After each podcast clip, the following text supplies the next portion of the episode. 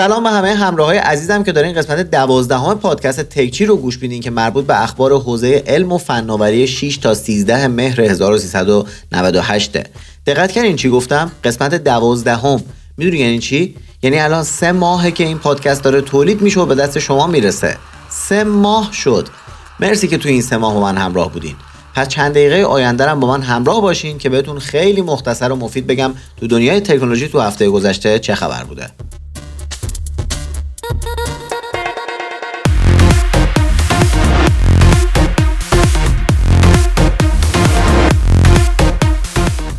اولین خبر این هفته در مورد گوشی تاشو هواوی یعنی Mate X که توی MWC 2019 تو بارسلون معرفی شد و ازش براتون گزارش هم گرفتم. فعلا که هنوز هواوی با مشکلاتی که برای Galaxy Fold سامسونگ پیش اومد گرخیده و عرضه این گوشی رو عقب انداخته که همون مشکلا براش پیش نیاد. اما ظاهرا قراره نسخه دو این گوشی رو معرفی کنن.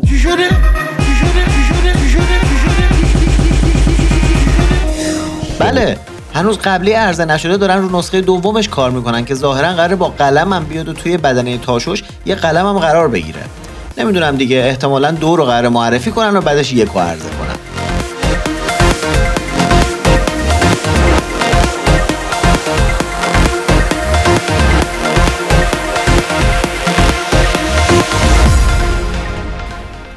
سونی هم ظاهرا در حال ساخت پرچمدار بعدیشه که میگن ممکنه با چیپست اسنپ دراگون 865 معرفی شه که البته احتمالا این گوشی یه نسخه 5G هم داره چون امسال که تو نمایشگاه می‌گفتن هنوز برای تولید گوشی 5G زوده و البته منطقشون هم تقریبا درسته که هنوز 5G شون همه گیر نشده اعتقاد دارن که کاربرا فعلا نباید هزینه اضافی برای این قضیه بدن.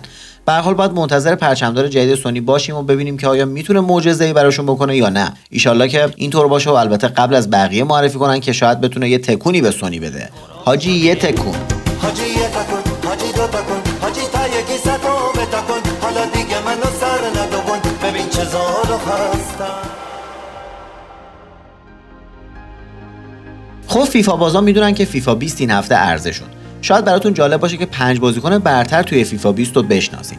این پنج نفر از آخر به اول به این ترتیبی که کوین دیبروینه پنجمه نفر بعدی که چهارمه آزارده نفر سوم و دوم نیمار و رونالدو هن و نفر اول هم مسیه که برترین بازیکن فیفا 20 ولی خب متاسفانه به خاطر تحریما تارمی رو تو این لیست قرار ندادن وگرنه دیگه حتما باید بین پنج نفر اول می بود دیگه. مخصوصا با اون ضربات تمام کننده کشندش که البته بیشتر طرفدارای تیم خودی رو می‌کشه. آلیشا می‌بره به سمت راست موقعیت پاس به جلو و کجا زد؟ کجا زد توپو مهدی تارمی در 87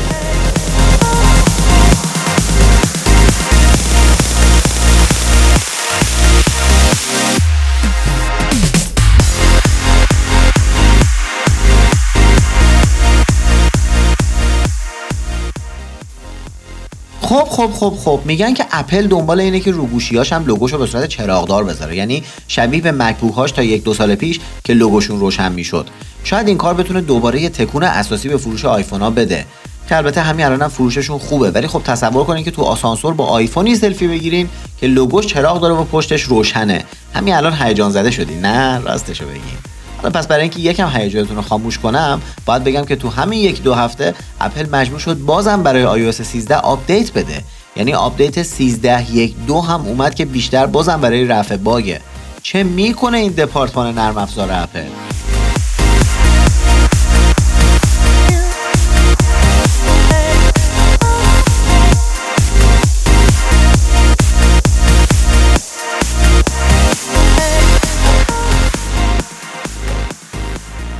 هفته پیش بهتون از رسوایی مدیران فولکس واگن گفتم. حالا یه خبر بهتون بدم که کامل بگرخیم 470 هزار نفر از فولکس واگن شکایت کردن و خواستار خسارت از این کمپانی شدن.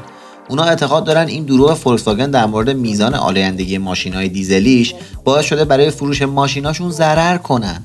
فکر کنین؟ النگوهاشون نشکنه. البته فولکس واگن گفته بابا بی خیال بکشین از برق. من که ماشین های همتون رو درست کردم دیگه دردتون چیه؟ خلاصه تو دادگاه با هم در حال جدالن دیگه و البته با شناختی که من از آلمان و حقوق مصرف کننده توش دارم فکر می‌کنم این 470 هزار نفر از فولکس در نهایت یه خسارتی بگیرن. حالا هر چقدرم که می‌خواد کوچیک باشه اما فکر کنم در نهایت به این نتیجه ای برسن. حالا هی برین برای سالیتاک ویدیو بفرستین که پراید نو خریدین کولر نداره.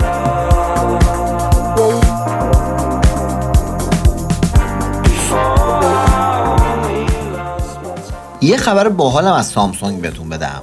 Galaxy S4 سامسونگ یعنی چهارمین گوشی خانواده Galaxy S که سال 2013 معرفی شده بود و که احتمالا یادتون هست.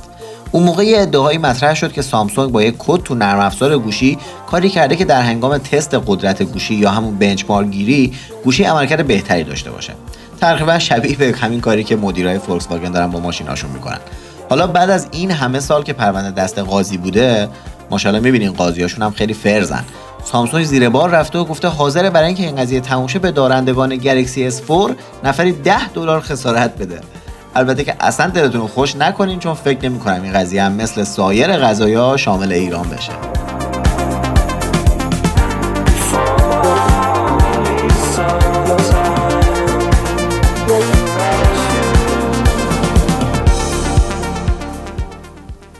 LG قصد داره رو پرچمدارش یعنی G8X ThinQ مانور بیشتری برای بازی های موبایلی بده.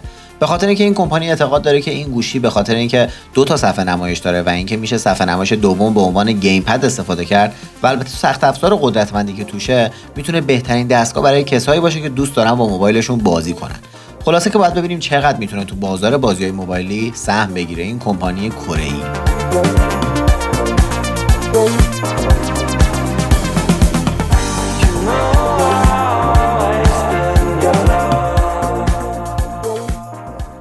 یه خبر هواوی دیگه بهتون بدم که این کمپانی ادعا کرده از هفته پیش که Mate سی و Mate Pro رو معرفی کرده تا الان یک میلیون دستگاه فروخته. البته خب ادعا کرده و هیچ راهی هم وجود نداره که بشه فهمید راست میگه یا دروغ. اما چیزی که این ادعا رو به ذهن نزدیک می‌کنه اینه که دولت چین در پی تحریم گوگل داره از هواوی همه جانبه حمایت می‌کنه. تو مایه های حمایت های دولت خودمون از مسعود دهنمکی و شاهکار سگانه اخراجیاش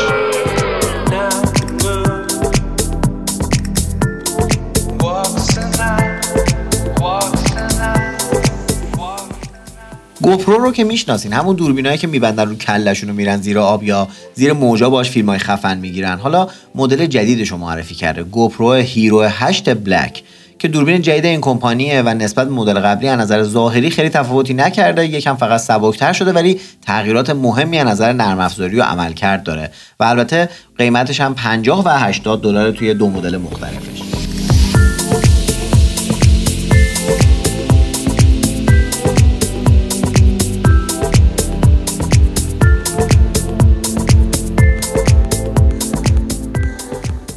در حالی که زمان زیادی تا معرفی گوشی های جدید گوگل یعنی پیکسل ها مونده اما مشخصاتشون تقریبا لو رفته. ظاهرا دو تا گوشی پیکسل 4 و پیکسل 4 XL دو گوشی 57 و 6 و 3 اینچی هن که پردازنده Snapdragon 855 دارن. 6 گیگ رم و 64 یا 128 گیگ هم حافظه داخلیشونه. و دوربین های 12 و 16 مگاپیکسلی دارن. البته معلوم نیست که دوگانه سگانه یا چهارگانه احتمالا چهارگانه دیگه. و البته باتریاشون هم 2800 و 3700 میلی آمپر ساعتیه یعنی آرزو به دل ما موند یه گوشی مشخصش لو نره که یکم روز معرفی هیجان داشته باشیم.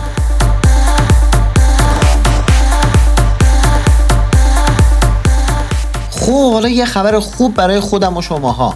مدت هاست توی نقد و بررسی گوشیام میگم که به نظرم کمپانیا باید این جنگ دوربین رو بذارن کنار و یه فکر اساسی برای باتری های گوشیهاشون بکنن. حالا خبر اومده که دانشمندان موفق شدن نسل جدید باتری ها رو بسازن که لیتیوم کربنی و 6 7 برابر باتری های لیتیوم یونی فعلی ظرفیت دارن. البته هنوز خیلی مشکلات دارن باهاشون و نتونستن به خوبی نمونه قابل شارژش رو تولید کنن. اما مهم اینه که دارن روش کار می‌کنن و می‌تونیم امیدوار باشیم که کم کم باتریایی بیاد که همش دم پریز برق نشونه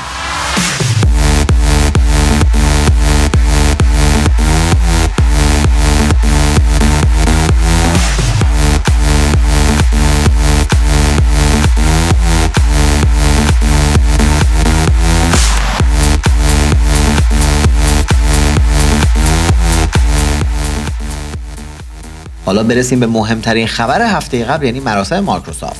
مایکروسافت این هفته یک کنفرانس مهم برگزار کرد و توش از شیر مرغ تا جون آدمیزاد همه چی معرفی کرد. اولین محصول Surface Laptop 3 بود که تو دو نسخه 13 و 15 اینچی با پردازنده نسل 10 اینتل معرفی شد. این لپتاپ نسبت به نسل قبلی بهبودهای مهمی داشت. مثل اینکه درگاهاش بیشتر شده باتریش هم از قبلی هم بهتر شده و صفحه نمایش قبلی که عالی بود تو این یکی بازم بهتر شده و البته با قیمت 1000 و 1300 دلاری هم عرضه میشه. Surface Pro هم که تبلت معروف مایکروسافت نسل هفتمش معرفی شد. Surface Pro 7 هم نسل ده پردازنده اینتل رو داره و البته طراحی شبیه به مدل قبلیه. یعنی یه صفحه نمایش 12 و 3 اینچی داره و وزنش هم حدود 800 گرمه. ولی یه نسخه ضعیفتر هم برای کاربرای عادی معرفی شده که به اسم Surface Pro X که کاربرای نیمه حرفه‌ای رو هدف قرار داده. که البته فکر نکنین یه دستگاه معمولی ها خیلی باحال اتفاقا. یه صفحه نمایش 13 اینچی داره که خب resolution ش فوق العاده نیست و 2880 در 1920 ولی به جاش بدنش باریکتر و سبکتر از Surface Pro ه. و با نسخه کامل ویندوز میاد و از قلم Surface هم پشتیبانی می‌کنه. اما نقطه عطف این مراسم معرفی دو دستگاه تاشو مایکروسافت بود یعنی Surface Duo و Surface Neo. Surface Neo یه تبلت بزرگه که دو تا صفحه نمایش 8 اینچی به هم چسبیده داره. در واقع تاشو نیست بلکه دو تا صفحه به هم چسبیده اونو شبیه به محصولات تاشو کرده. یه نسخه جدید و اختصاصی از ویندوز هم روشه به اسم ویندوز 10 X که برای استفاده روی دستگاهایی که دو تا نمایشگر دارن و خیلی باحاله. ضمن اینکه از قلم Surface هم پشتیبانی کامل می‌کنه و قلم با اتصال به پشت شارژ میشه. اما بازم به پایان مراسم نرسیدیم بلکه دوباره مایکروسافت یه محصول دیگه رو کرد که گوشی جدیدش بود یعنی Surface Duo این گوشی اندرویدی مثل تبلتشون با دو صفحه نمایش 5.6 دهم اینچی متصل به هم معرفی شد که تا 360 درجه هم هر دوتاشون می‌تونن تغییر زاویه بدن یا بچرخن. جالبیش اینه که این دستگاه اندرویدیه اما مایکروسافت گفته که کاربران می‌تونن نسخه کامل آفیس رو روش نصب کنن. این دو تا دستگاه باحال یه سال دیگه عرضه میشن و فعلا باید خیلی منتظرشون باشیم. یه هدفون بی‌سیمم برای رقابت با اپل معرفی کردن به اسم Surface Earbuds که اتفاقا طراحی خیلی خوبی هم داره و کاملا درون گوش قرار می‌گیره و فقط قسمت بیرونیش که شبیه به یه سکه است رو گوش باقی میمونه و واقعا از اون زاده های زشت بقیه هدفون امروزی خیلی ظاهر بهتری داره. کلی هم امکانات نرم افزاری و دستورهای حرکتی روش گذاشتن که خیلی هم باحالترش کرده. خود هدفون ها 8 ساعت شارژ نگه میدارن و البته وقتی هم که بذارینشون تو جعبهشون باز دوباره شارژ میشن چون جعبه هم خودش شارژ داره و اونا رو شارژ می‌کنه.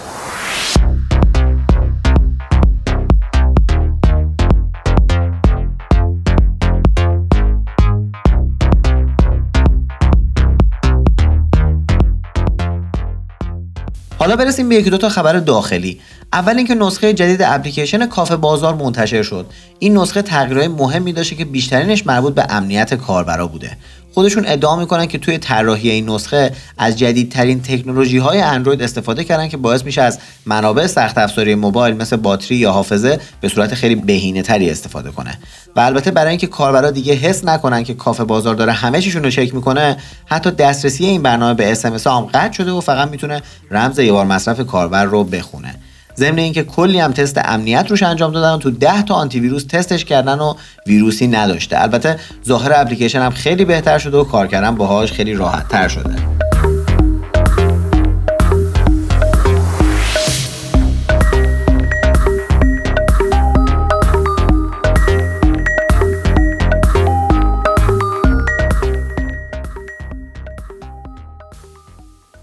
اما خبر دوم این که این هفته یه اتفاق غمانگیزم برای کسایی که علاقمند به سینمای جهان هستن تو ایران رخ داد. اونم این بود که یهو سرور چند تا وبسایت که فیلم های خارجی رو برای دانلود در ایران گذاشته بودن خاموش شد. چی شده؟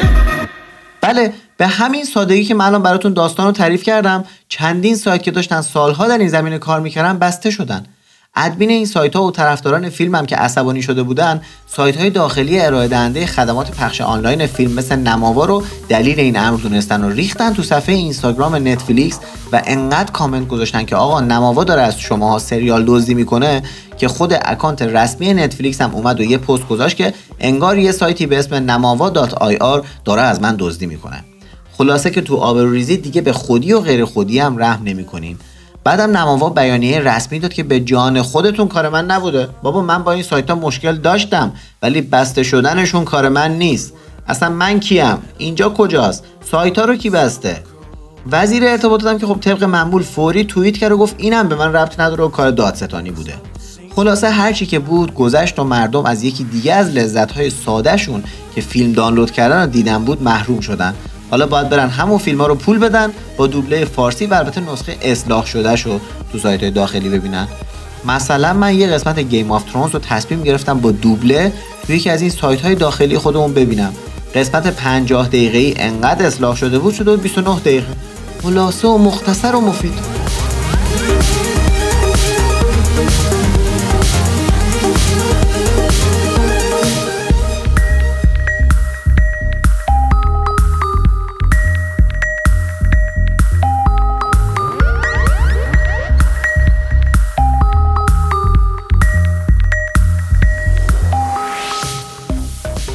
آخرین خبر داخلی هم این که خانم مینا مهرنوش که چند وقت پیش به عنوان مدیر عامل رایتل انتخاب شده بودند و خیلی هم در خصوص این انتصاب حرف و حدیث پیش اومده بود از سمتشون کناره گیری کردن. از اونجایی که وزیر ارتباطات ایشون رو فاقد مهارت و تجربه کافی برای مدیر عاملی رایتل می‌دونستن خانم مهرنوش دلیل اصلی کنارگیریشون رو دخالت ها و سنگ های احتمالی اعلام کردن که باعث میشه ایشون تو کارشون نتونن موفق باشن.